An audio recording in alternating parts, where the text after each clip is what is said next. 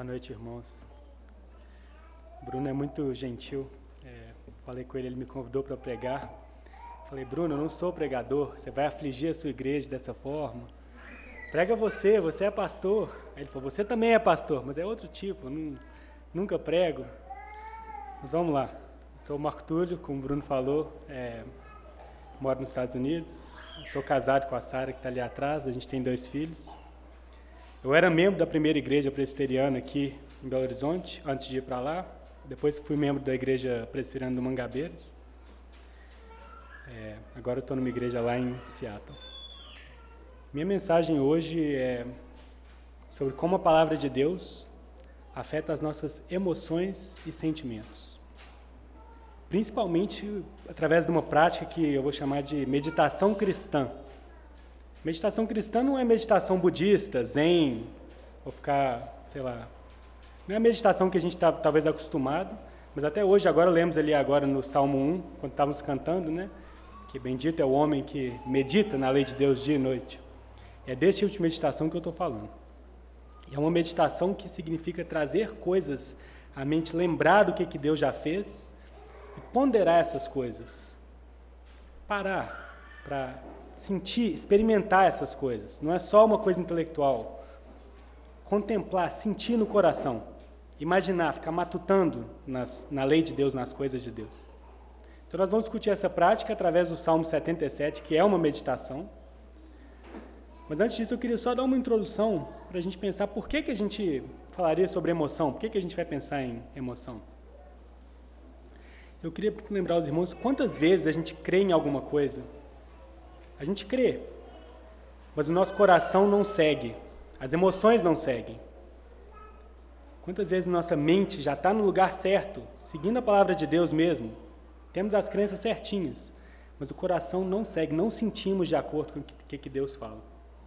Por exemplo, às vezes a gente lê uma passagem e vê qual é o efeito que essa passagem devia ter na nossa vida, mas não sente. Ou às vezes a gente vê um pregador sei lá, um John Piper da vida, um, algum pregador brasileiro aí, muito empolgado com o evangelho, aquele cara que você vê, não, o cara está sentindo mesmo, e a gente quer ter esse sentimento, mas não tem. Outras vezes, ao contrário, temos emoções muito fortes, mas são emoções que não estão alinhadas com a palavra de Deus. Às vezes sentimos muita raiva de alguém que fez alguma coisa contra nós, sabemos que Deus manda perdoar, mas não conseguimos parar de sentir o que nós sentimos. Ou às vezes sentimos um tipo de afeto por uma pessoa que não é devido, porque a pessoa é casada, ou porque às vezes a pessoa é do mesmo sexo, às vezes sentimos uma afeição que a gente sabe que a palavra de Deus fala contra, mas a gente sente, o coração está lá, como que faz? E aí? Quem liga para emoção? Como bons presbiterianos, né, a gente pensa assim, pô, tem que obedecer a Deus de qualquer forma, sentindo ou não. Está sentindo, não tenho que obedecer a Deus. Eu concordo, tem que obedecer a Deus, independente dos nossos sentimentos e emoção. Mas Deus manda a gente o primeiro mandamento, né? O maior mandamento. Adorar a Deus com todas as nossas forças, com todo o nosso entendimento, com todo o nosso coração. Eu acredito que envolvido nisso está as nossas emoções. Agora mesmo o Bruno estava falando sobre trazer os dízimos, ele falou, dá com alegria. Isso é uma emoção, um sentimento, né? Uma coisa do seu coração. Se você vai, você consegue obedecer sem sentir e dar, mas dar com alegria é uma coisa que existe que seu coração esteja lá junto. É para os irmãos não acharem que eu sou, sei lá, essas igrejas, esses pastores dessas igrejas, que é tudo emoção, sei lá, que eu sou um. Bruno chamou um pentecostal para pregar aqui. Eu peguei aqui uma pergunta do Catecismo Maior de Westminster. Vou ler aqui para os irmãos. É, pergunta 99. Que regras devem ser observadas para a boa compreensão dos Dez Mandamentos? Então, ó, é lei, obedecer os Dez Mandamentos. Parágrafo 2. Devemos observar que a lei é espiritual e assim se estende tanto ao entendimento, à vontade, aos afetos e a todas as outras potências da alma, como as palavras, as obras e ao procedimento. Não sei se os irmãos repararam, o pessoal que colocou aqui o catecismo maior fez muito bem, começou falando da lei, eles falam primeiro do entendimento, mas em seguida eles falam a sua vontade, aos seus afetos, ou seja, as suas emoções, seus sentimentos e todas as outras potências da alma. E só depois eles vão falar sobre as suas obras, palavras e procedimentos. Então, a lei de Deus, os dez mandamentos, eu diria que toda a lei, tudo que Deus comanda, é uma coisa que a gente entende primeiro internamente. E esse interno que vai ser mostrado no que, que a gente faz. E parte desse interno é o nosso coração, como a gente sente. Mas aí você vai pensar assim: pô, mais uma coisa, já tem ler a Bíblia, jejuar, orar, fazer vigília, vir no culto domingo, mais uma prática, ficar meditando, você vai falar mais uma coisa para a gente fazer. Mas eu quero que os irmãos pensem comigo qual é o custo de não ter as suas emoções alinhadas com o que, que Deus manda. Não sei se vocês já tiveram experiência, eu já tive várias vezes, de estar com um plano de leitura bíblica, e você vai lá ler quatro capítulos no dia, você lê e a coisa está seca. Você está lendo as palavras, entendendo, mas não está sentindo, não está sentindo as coisas. E é bom ler, mas é ruim não ter esse sentimento. Ou às vezes você quer ser santo, você sabe o que, que Deus quer. Mas na hora do vamos ver, você sabe que seu coração está te levando para outro lado. E atrapalha. É bom quando seu coração está na direção certa. Então, como eu já falei, às vezes você tem sentimentos fortes que são contra a palavra de Deus e você não sabe o que fazer. Olha, uma coisa que você pode fazer é meditar na palavra de Deus. Porque a meditação, da forma como eu vou falar aqui, é uma coisa que pega o que está aqui na nossa cabeça e traz para o nosso coração. Não é só para isso que ela serve, mas é isso que ela faz. Então, para ilustrar, eu quero que os irmãos pensem na seguinte coisa. Vou falar uma frase, quero que os irmãos observem como vocês vão sentir. Deus salvou o povo de Israel da escravidão no Egito e atravessou o Mar Vermelho. Se os irmãos são parecidos comigo, eles vão ouvir uma coisa dessa e falar assim: ah, já sei. Isso é uma coisa que eu já sei. Eu estou fazendo esse experimento é só porque esse Salmo 77 é uma meditação sobre esse fato, em parte. Então, no final do, da gente terminar de ler o Salmo, eu quero que os irmãos observem novamente como eles estão sentindo. E se Deus quiser, vai ter efeito a palavra de Deus. Então, vamos orar. Se os irmãos me dão licença para orar, pedir ajuda a Deus para a gente adentrar o Salmo 77. Senhor, por favor, abençoa a leitura e a exposição aqui da tua palavra. Não deixe a falta de habilidade do pregador atrapalhar, ficar no caminho, mas deixe que o seu Santo Espírito fale conosco através da sua palavra. Senhor, deixe ele falar à nossa mente, ao nosso coração. Nós pedimos isso em nome de Jesus. Amém. Irmãos, abram comigo, por favor, suas Bíblias no Salmo 77. Salmo 77. Eu vou lendo e comentando a passagem ao invés de ler tudo de uma vez. Salmo 77. A Bíblia de alguns irmãos vai ter em cima, antes do versículo 1, a maioria, talvez alguns não, mas fala assim: ao mestre de canto, Gedutum, Salmo de Asaf. A gente pergunta, o que é esse Gedutum, Asaf, quem que é esse pessoal? Se você ver em 1 Crônicas, capítulo 16, acho que é versículo 5, 5 a 7, vai nos falar que Asaf e Gedutum eram dois cantores que Davi encarregou, principalmente o Asaf, de adorar perante a arca do tabernáculo. E Asaf compôs vários salmos, o 77, o 76 e alguns mais para frente, 74. Então você vê que Asaf era, além de cantor e levita lá, adorador, ele era compositor de salmos. Jedutum era um outro que também era lá adorador. Eu noto isso só para falar que, em geral, pessoas que são assim artistas, que compõem música, que ficam adorando, que a profissão deles é adorar, pessoal da banda, geralmente são pessoas que estão bem atunadas com as emoções, com a linguagem poética, etc. Então acho que o Asaf tem muito a nos ensinar. E nós vamos ver que ele é um cara bem intenso. Então vamos começar aqui no versículo 1.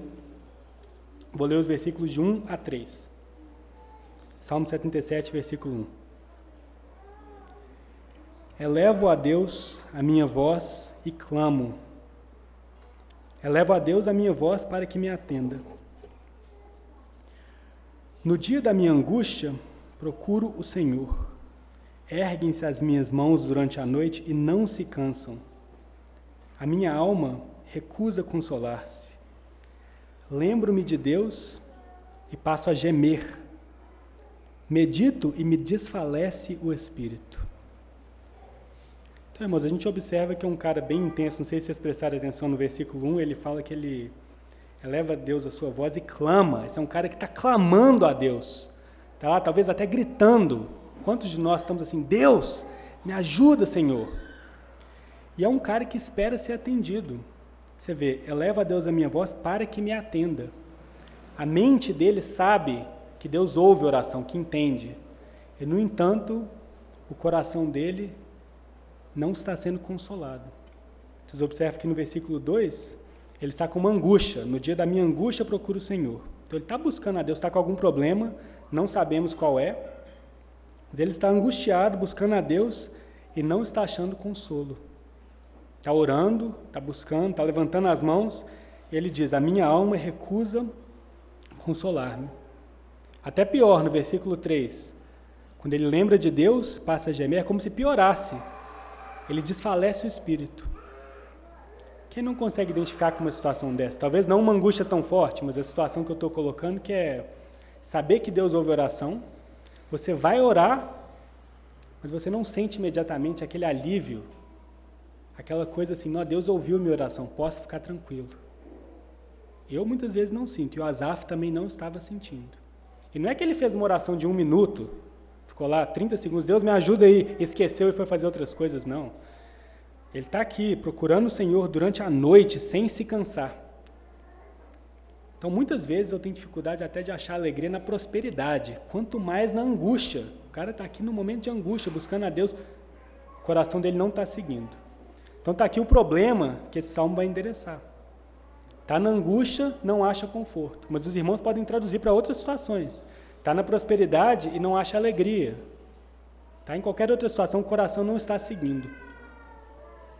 Então ele está inconsolado, as emoções dele não estão seguindo a sua mente. Vamos ler então os versículos 4 a 9. Versículo 4. Não me deixas pregar os olhos, tão perturbado estou que nem posso falar. Penso nos dias de outrora, trago à lembrança os anos, passado, os anos de passados tempos. De noite indago o meu íntimo, e o meu espírito perscruta. Rejeita o Senhor para sempre? Acaso não torna a ser propício? Cessou perpetuamente a sua graça? Caducou a sua promessa para todas as gerações? Esqueceu-se Deus de ser benigno? Ou na sua ira terá ele reprimido as suas misericórdias? Então, irmãos, vemos no versículo 4 que a situação é pior do que tínhamos visto no versículos 1 a 3. Ele não consegue dormir, ele não consegue falar. Ele está num estado que hoje a gente certamente chamaria de depressão, pelo menos por um tempo. Ele está péssimo mesmo. Mas o que, que ele decide no versículo 5 e 6? Ele decide se lembrar e meditar. Nota que no versículo 6 ele fala: De noite indago o meu íntimo e o meu espírito perscruta. Essa palavra não é uma palavra que a gente usa no dia a dia, mas significa que ele está fazendo uma busca diligente. Ele está buscando, ele está fazendo perguntas para si mesmo e buscando respostas. Ele não fala o que, é que ele está indagando exatamente, mas pelas perguntas que ele faz, a gente observa que ele achou um alvo. Ele está com uma, um alvo para ele meditar. Qual que é esse alvo? Qual que é essa busca cuidadosa que ele está fazendo? Eu acredito que o que ele está buscando é assim, o que, que Deus falou que aplica a essa situação minha. Eu estou aqui nessa angústia minha aqui. O que, que Deus já falou, já fez, que pode se aplicar aqui? Em especial aqui, ele está buscando o fato de Deus ser constante, Deus não muda. Você vê as perguntas que ele faz? Rejeita o Senhor para sempre? Acaso não torna ser propício? O fato do amor de Deus ser constante. Deus não rejeita para sempre.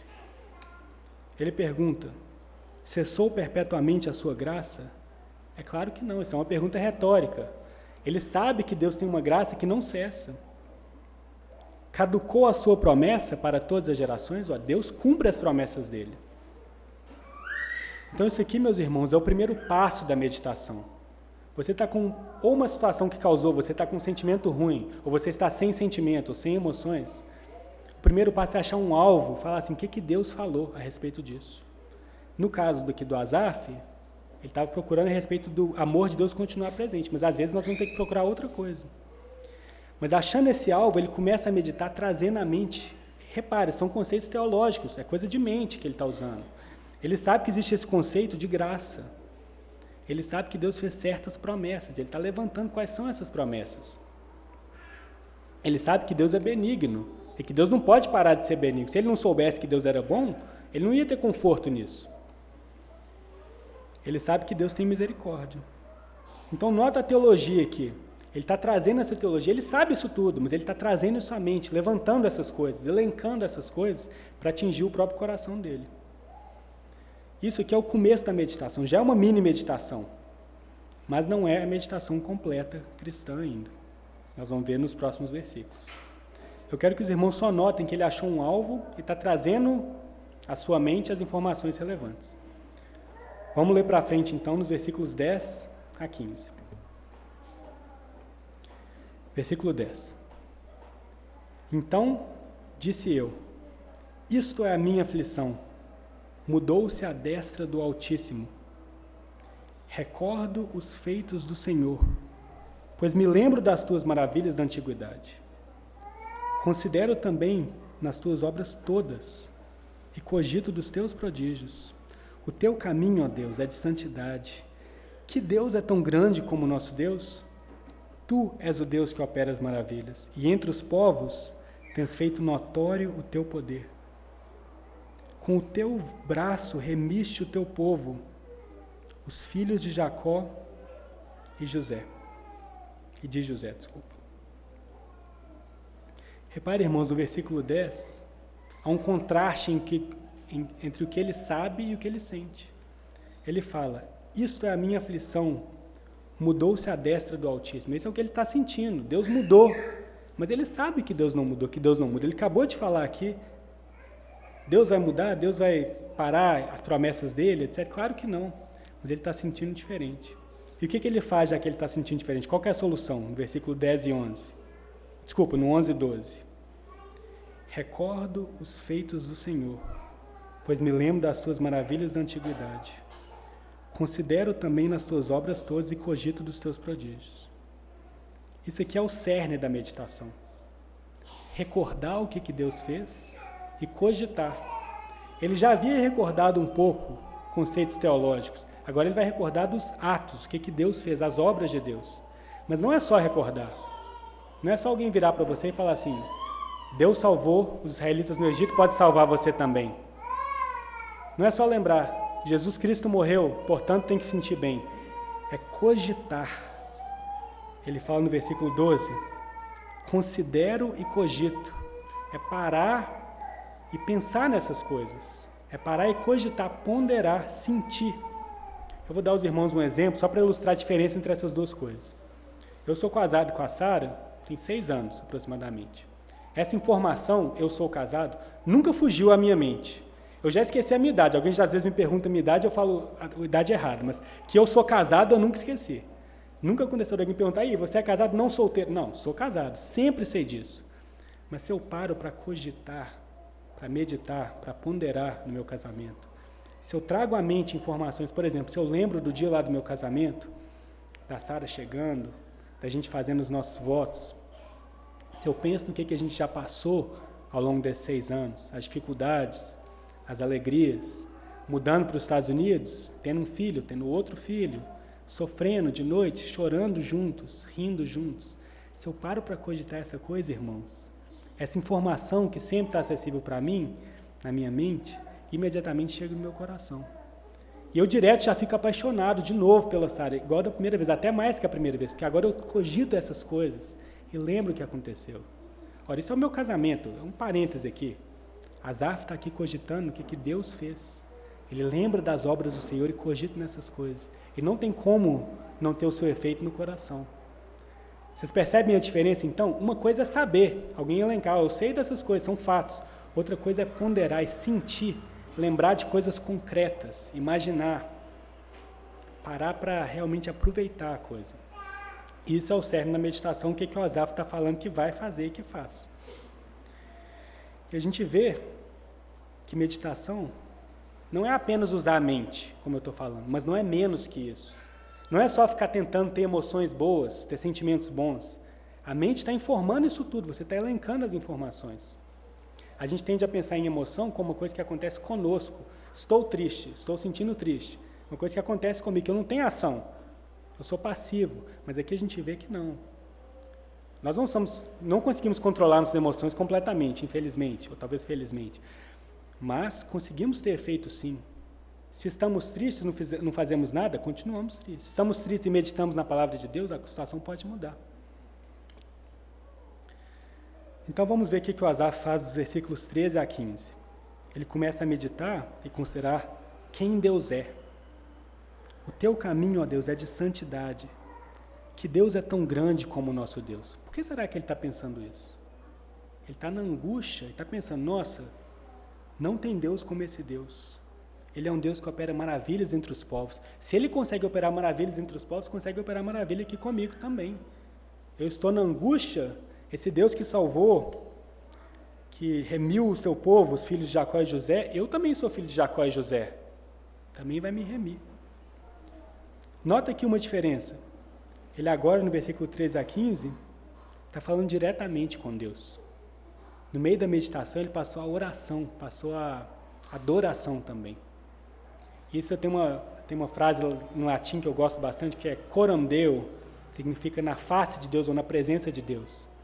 A meditação cristã é assim, é na presença de Deus.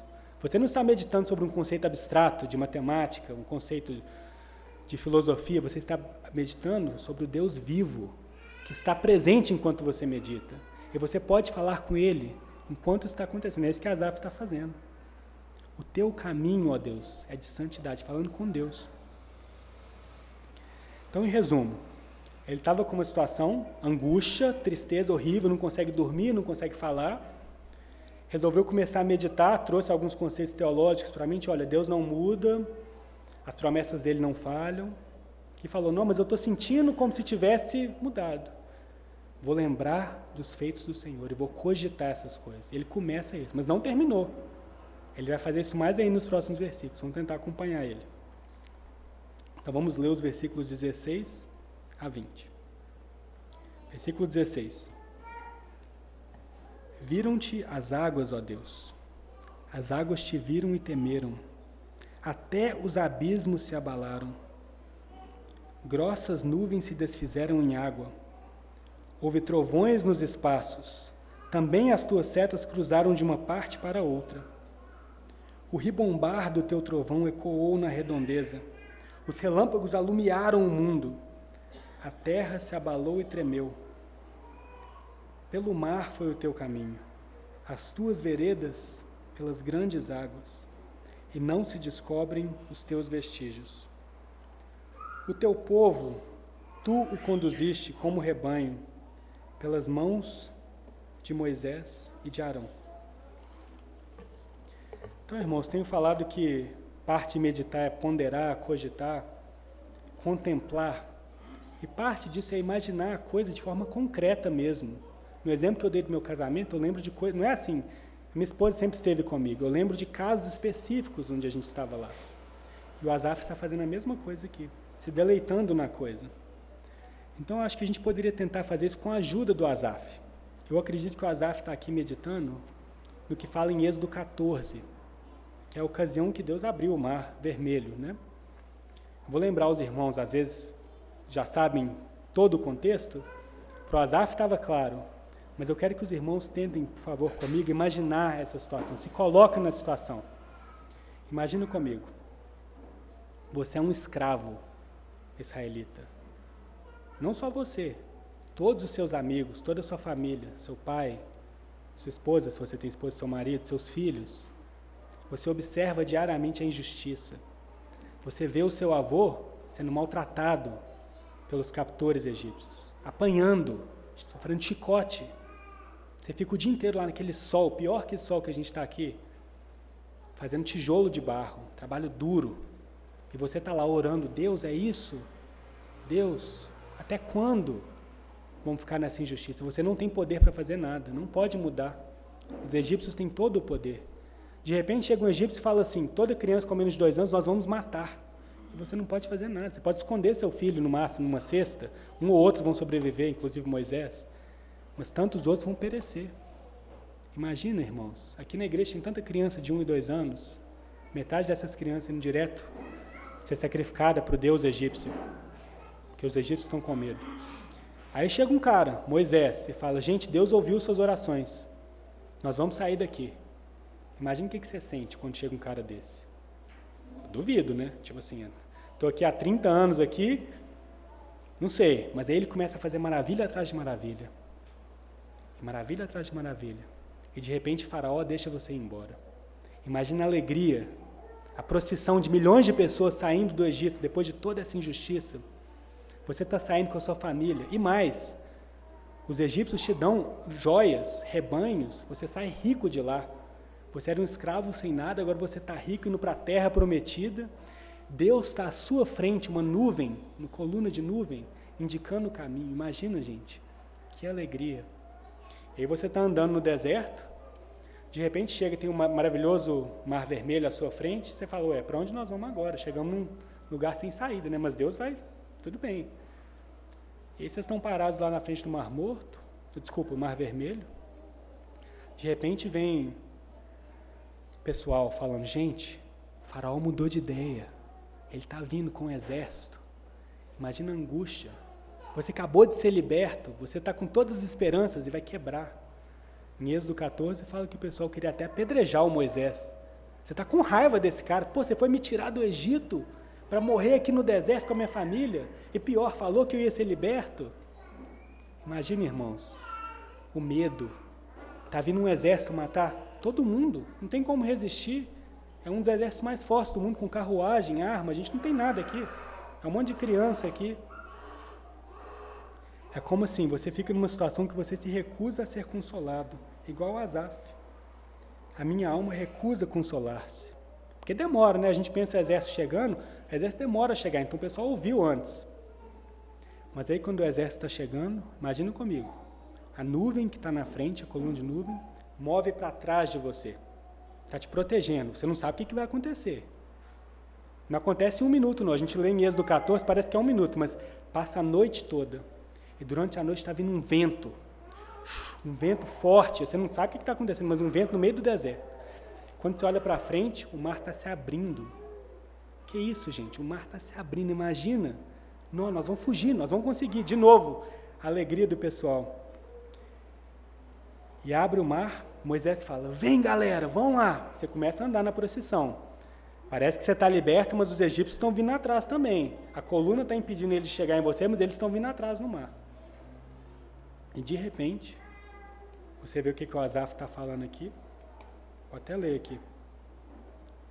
Grossas nuvens se desfizeram em água, houve trovões nos espaços, também as suas setas cruzaram de uma parte à outra. O ribombar do teu trovão ecoou na redondeza, relâmpagos alumiaram o mundo, a terra se abalou e tremeu. Em Êxodo a gente vê, irmãos, que a coluna que estava entre os israelitas e os egípcios coluna de fogo e a coluna de fumaça, atacou os egípcios, colocou o exército em confusão. E o Asaf está colocando aqui numa linguagem poética, como é que foi? Trovão para todo lado, medo. Você observa o poder de Deus. Esse Deus que opera maravilhas é um Deus, é um fogo consumidor. Mas você observa esse poder não contra você, contra os seus inimigos, te protegendo. Então você está atravessando o mar e os inimigos estão lá. E de repente Moisés fecha o mar. E os inimigos são destruídos. Você não precisa ter medo mais. O maior exército do mundo acabou de ser destruído por Deus na sua frente. Deus não só abriu o mar, Deus destruiu o seu inimigo, julgou o seu inimigo na sua frente. E está ali o seu pastor. Ele conduziu você como um rebanho pela mão de Moisés e Arão. E Moisés fala assim: gente, vamos lá. Nós estamos para a terra prometida. Imagina como os israelitas se sentiram, gente.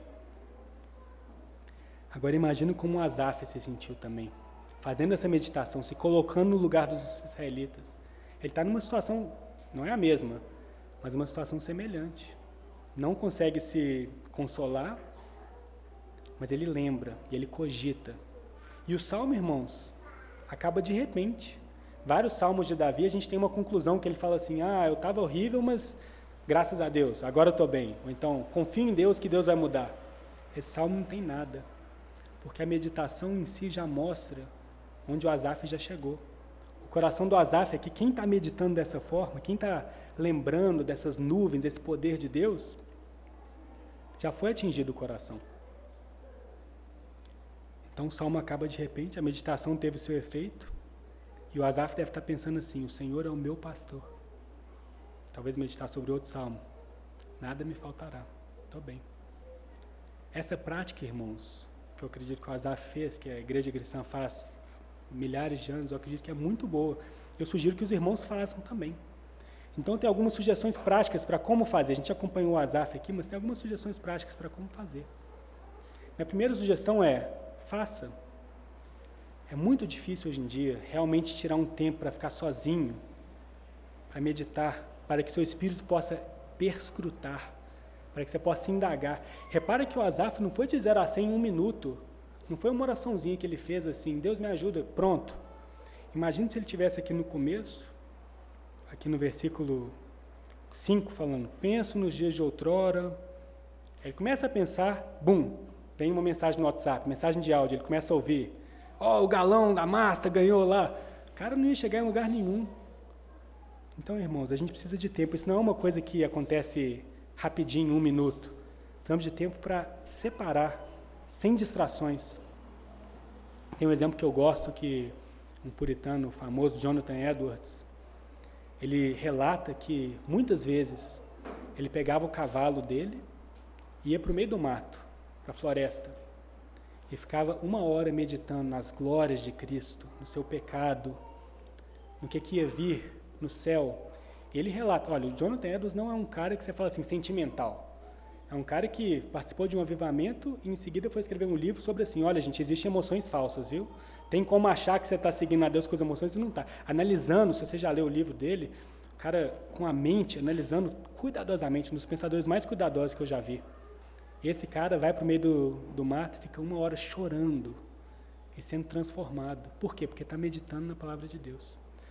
Agora, eu não tenho um cavalo. Se os irmãos também não têm cavalo, 10 minutos de manhã com o celular desligado resolve muito bem. 10 minutos que você medita na palavra de Deus sozinho, sem distrações. Agora, por acaso, às vezes tem algum irmão aqui que não é cristão, está ouvindo aqui, o que, que esse cara está falando? Meditar na palavra de Deus, quem que é esse Deus, etc. Irmão, se você não é cristão hoje, eu sugiro que você faça a mesma coisa. E vocês, irmãos que são, sugiro que suge façam essa sugestão aos seus amigos não cristãos também. Medita no que, que realmente você acredita. Porque é fácil hoje em dia ser distraído, né? Não pensar em quem eu sou, para onde que eu estou indo, por que, que eu faço as coisas que eu faço. Se você não é cristão, pensa nessas coisas. Agora, olha só, tem um filósofo muito famoso chamado David Hume, um ateu. Ele relata, não sei se vai ser a sua experiência, mas ele relata que quando ele medita nessas coisas, quando ele pensa, o que, que é realmente eu acredito? Eu acredito que eu vou morrer, a vida não tem sentido, eu penso nessas coisas. Ele fala uma coisa assim, ele fala, eu fico na pior condição imaginável nas piores trevas, não consigo me mover. Fica horrível. Ele fica igual o Azaf estava aqui no começo do salmo, mas é o contrário. O Azaf estava assim antes de meditar, esse cara fica depois. David Hume. Solução dele: quando eu fico assim, quando eu penso nessas coisas, eu vou jantar com os meus amigos, vou jogar uma roleta, vou me divertir, que eu esqueço dessas coisas. Vou procurar distrações. Irmão, não faça isso. Não deixe essas coisas passarem, as coisas são importantes. Tem outro pensador que eu gosto muito, Pascal, matemático aí famoso. Ele fala o seguinte: Como os homens não conseguem lutar contra a morte, miséria e ignorância, eles decidiram que o jeito de ser feliz é não pensar nessas coisas hora nenhuma. Não pensar na morte, não pensar no fato que a gente é ignorante, que a gente não tem poder para mudar as coisas. E eu estou sugerindo, não faça isso, pensa nessas coisas. Se você não é cristão, eu concordo, não vai trazer felicidade isso. Mas se você é cristão, vai. Tem essa grande diferença entre o cristão e o não cristão. O cristão, quando medita no que ele realmente acredita, quando o que está aqui atinge o coração, ele fica igual a ele, ele fica bem. Porque o que a gente acredita é bom. O não cristão, quando faz isso, é angústia. E se você não é cristão, vem conversar comigo depois, converse com o pessoal ao seu redor, que a gente conversa mais sobre isso. Isso é parênteses. Isso é parênteses. Vou voltar nas sugestões aqui. Meu desafio, então, para o cristão ou não cristão, é para tomar um tempo e meditar sobre o que você realmente acredita. Como meditar? Eu falei que o Azaf tinha uma situação, alguma coisa aconteceu. Às vezes isso acontece conosco. Acontece alguma situação, estamos com angústia com alguma, por algum motivo, ou estamos muito alegres. Mas às vezes você só está lendo uma passagem. Na sua leitura diária você lê uma passagem e alguma coisa chama a atenção. Pega essa coisa e medita nessa coisa. Dada essa situação, ache um alvo para a meditação. Sugestões de alvos, algumas coisas que podem ser alvos. Atributos de Deus. Repare o que o Asaf fez, no versículo 8. Cessou perpetuamente a sua graça. Ele está meditando como Deus é gracioso. No versículo 10, desculpa, no versículo 13. O teu caminho, ó Deus, é de santidade. Ele está meditando sobre um atributo de Deus. Outra sugestão, as obras que Deus já fez. Ele está aqui meditando no Êxodo. Nós podemos meditar no Êxodo, podemos meditar o que Deus já fez na nossa vida. Lembrar quantas vezes Deus já respondeu a oração. Medita sobre o pecado. Se você às vezes está numa situação que você não sente aquela convicção do pecado, para para meditar no pecado, você vai ver o efeito que isso tem. Medita sobre o juízo. O poder de evangelismo que vem sobre meditar sobre o juízo é grande. Medita sobre o céu. Irmãos, lembrar o que, que vai ser. Não ter lágrima mais. Todas as lágrimas serem enxugadas. Só alegria. Imagina isso, pensa nisso. O amor de Cristo. Mas não pensa nessas coisas abstratamente. Use uma passagem da Bíblia para ancorar sua meditação. O Asaf usou o Êxodo, como a gente viu. Então, tem conceitos teológicos que a gente vai levantando, mas usa uma passagem. E ore. Medite na presença de Deus. Assim como o Asaf fez. Enderece a Deus diretamente. Não é um conceito abstrato. Não está meditando sobre prova de matemática. É sobre o Deus vivo. Irmãos, realmente, para isso funcionar, tem que parar. Tem que pensar, recordar, tem que sentir, tem que observar o que, que eu estou sentindo. Tem que imaginar as coisas. Não é falar assim, eu pequei. É imaginar, eu fiz isso. Lembrar. Não é pensar, Deus já respondeu muitas orações, é Deus respondeu essa, essa, essa e essa. É ler a palavra, ler o negócio do êxodo, não passar batida, já sei, salvou o povo do Egito. É pensar, nó, como é que foi a água fugindo de Deus? O trovão. Colocar lá e se deleitar em Deus. E por fim, irmãos, minha última sugestão é para considerar Jesus o autor e consumador da nossa fé. Olha o que o Asaf fez aqui sem ter Jesus. Ele tinha o êxodo. Pensa no êxodo. Ele viu, maravilhoso, Deus abriu as águas. Mas ele fala aqui no versículo 19: Não se descobrem os teus vestígios. O pessoal do êxodo não viu Deus. Jesus, por outro lado, veio, Deus veio em carne. Ele veio e andou sobre as águas, os discípulos viram. Ele acalmou a tempestade. O Azaf, a gente estava pensando aqui, teve uma libertação fenomenal. Era tudo escravo, um monte de escravo ficou livre. Jesus liberta a gente da escravidão muito pior, escravidão ao pecado. O inimigo do povo aqui no Êxodo era o que? Eram os egípcios. Agora Jesus nos livra do inimigo muito pior, que é a morte. E mais, a libertação dos israelitas foi ao mesmo tempo do juízo nos egípcios. No nosso caso, nós que merecíamos o juízo. E Deus, ao invés de punir os egípcios, punir o nosso inimigo, pune Jesus no nosso lugar. Então, irmãos, na sua meditação, considere Jesus o que ele fez. Considere, se o Azaf tinha, fez isso aqui com êxodo, quanto mais nós com Jesus. E esse é o Deus que a gente segue. Imagina se a gente meditar nisso com frequência. Como que isso vai transformar as nossas emoções, as nossas ações, Estou falando de mim mesmo também. Se o que tiver aqui na nossa cabeça, todo o conhecimento que a gente tem, chegar aqui no nosso coração. Eu vou convidar os irmãos hoje, eu sei que vocês têm ceia toda semana, para fazer isso durante a ceia, ou antes, enquanto participam da ceia. A ceia do Senhor é como se fosse feita para meditação. Imagina, o que Jesus fala, façam isso em memória de mim, recordar, recordar o que, que Deus fez. Esse ritmo de ter a ceia, os irmãos têm toda semana, a minha igreja também tem, não é para ser um ritual que você só come um pão, é para você recordar, pensar no que, que ele fez. Paulo fala para a gente se examinar. É para ponderar. Não é para a gente só falar assim, ah, beleza, Jesus, bati aqui a, a tecla, Jesus morreu por mim, posso comer assim. É para ponderar o seu pecado. Ponderar que Jesus morreu por, pelo que você fez. Mas mais, ponderar que Jesus morreu por você. Ele morreu para te salvar. Irmão, se a gente meditar nessas coisas, a experiência da ceia vai ser muito diferente. Vai ser como é para ser. É para a gente participar do corpo de Cristo. E não tem como fazer isso sem meditar. Então, irmãos, vou fazer uma oração. Vamos orar e participar da ceia dessa forma. Convido os irmãos a fazer essa meditação. Quem não é crente, convido a também fazer uma meditação. Considere o que você está fazendo na vida. Considere a morte, etc. O cristão pode considerar essas coisas o não crente também. Então vamos orar. Senhor, por favor, trabalha em todo o nosso ser, Senhor.